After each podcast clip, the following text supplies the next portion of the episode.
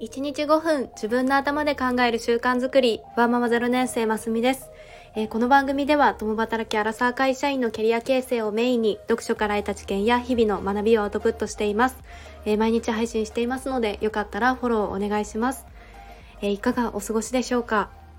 えー、今日は夫が在宅ではなく出勤で夜は外食してくると思っていたらお家で食べるってなって 慌ててあのちゃんとご飯を作ってあの息子は全然寝つけずもう今2時間ぐらい格闘してスライディングで収録をしています、まあ、そんな日もありますよねえー、今日は、えー、推し活マーケティングっていうのをあの日経ビジネスで読んで面白いなと思ってで推しについて考えてみたいと思います。えー、あなたは今現在、まあ、もしくはもう昔からもうファンだっていうようなこうしている人やものはありますか？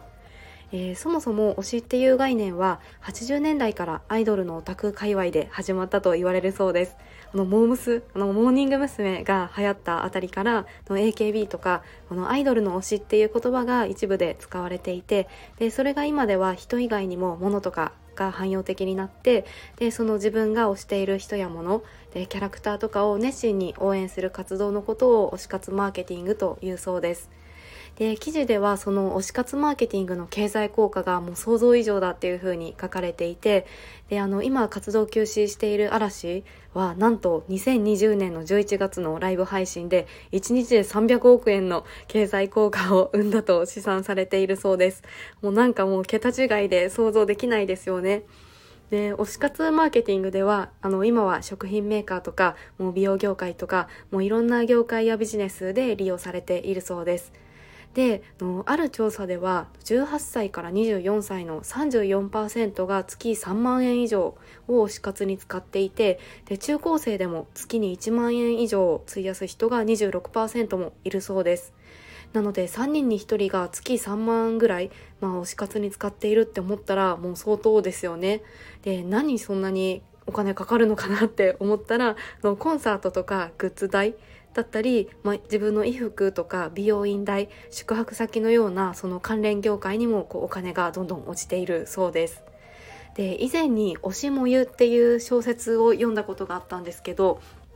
書き出しがあの推しが燃えたっていうこうなかなかこう引き込まれる文章なんですけれどあの女子高生の主人公がこう勉強にもこう家族とのこう関わりなんかにも生きづらさっていうのを感じていてででもアイドルのその推しにこう傾倒していってでも推しの存在こそが自分の生きている証というかこう推しをこう推している時の自分ならこう肯定できるみたいな、まあ、お話で、まあ、終わり方がこう何ともっていうような小説だったんですが、まあ、この調査のパーセンテージで見ても、まあ、事実中高生でも4人に1人が、まあ、月1万円以上こう推し活にかけているんだなっていうことが実感しましました。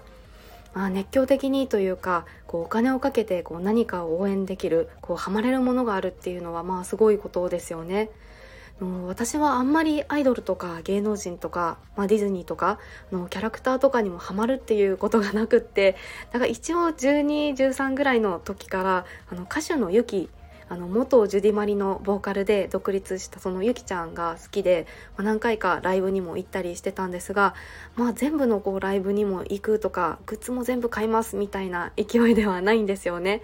の余談ですが私はストレングスファインダーの2位に最上志向っていう資質を持っていてあの最上志向さんってもうかなり天井の天井を見てるのでなんかもっとすごいハマってる人に比べると、まあ、自分なんてそれほどでもっていう風に思うらしいです。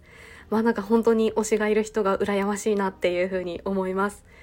まあでも推し活とか推しがいる人ってなんかその熱量を旗からこう見たり聞いてるだけでもすごく魅力的ですよね。なんかこの推しのここがすごいとか何がいいとかもうその布教活動みたいなのすごい熱心にこうしていたりとかしてなんかその推しを広めたいっていうパワーがいいですよね。はい。えー、今日は推し活っていうところから、まあ、推しっていう考えがこう今は汎用的になって、まあ、一般的に広まってでいろんなマーケティングにも使われているというようなお話でした。もう本当にこう何かにこう没頭できるっていうのはもうすごく魅力的ですし本当に推しがいる人は羨ましいなと思います。えー、推しがいますっていうような方も、まあそうでない方も、いいねボタンやフォローしていただけると嬉しいです。えー、お聴きくださり本当にありがとうございました。それではまた明日の放送でお会いしましょう。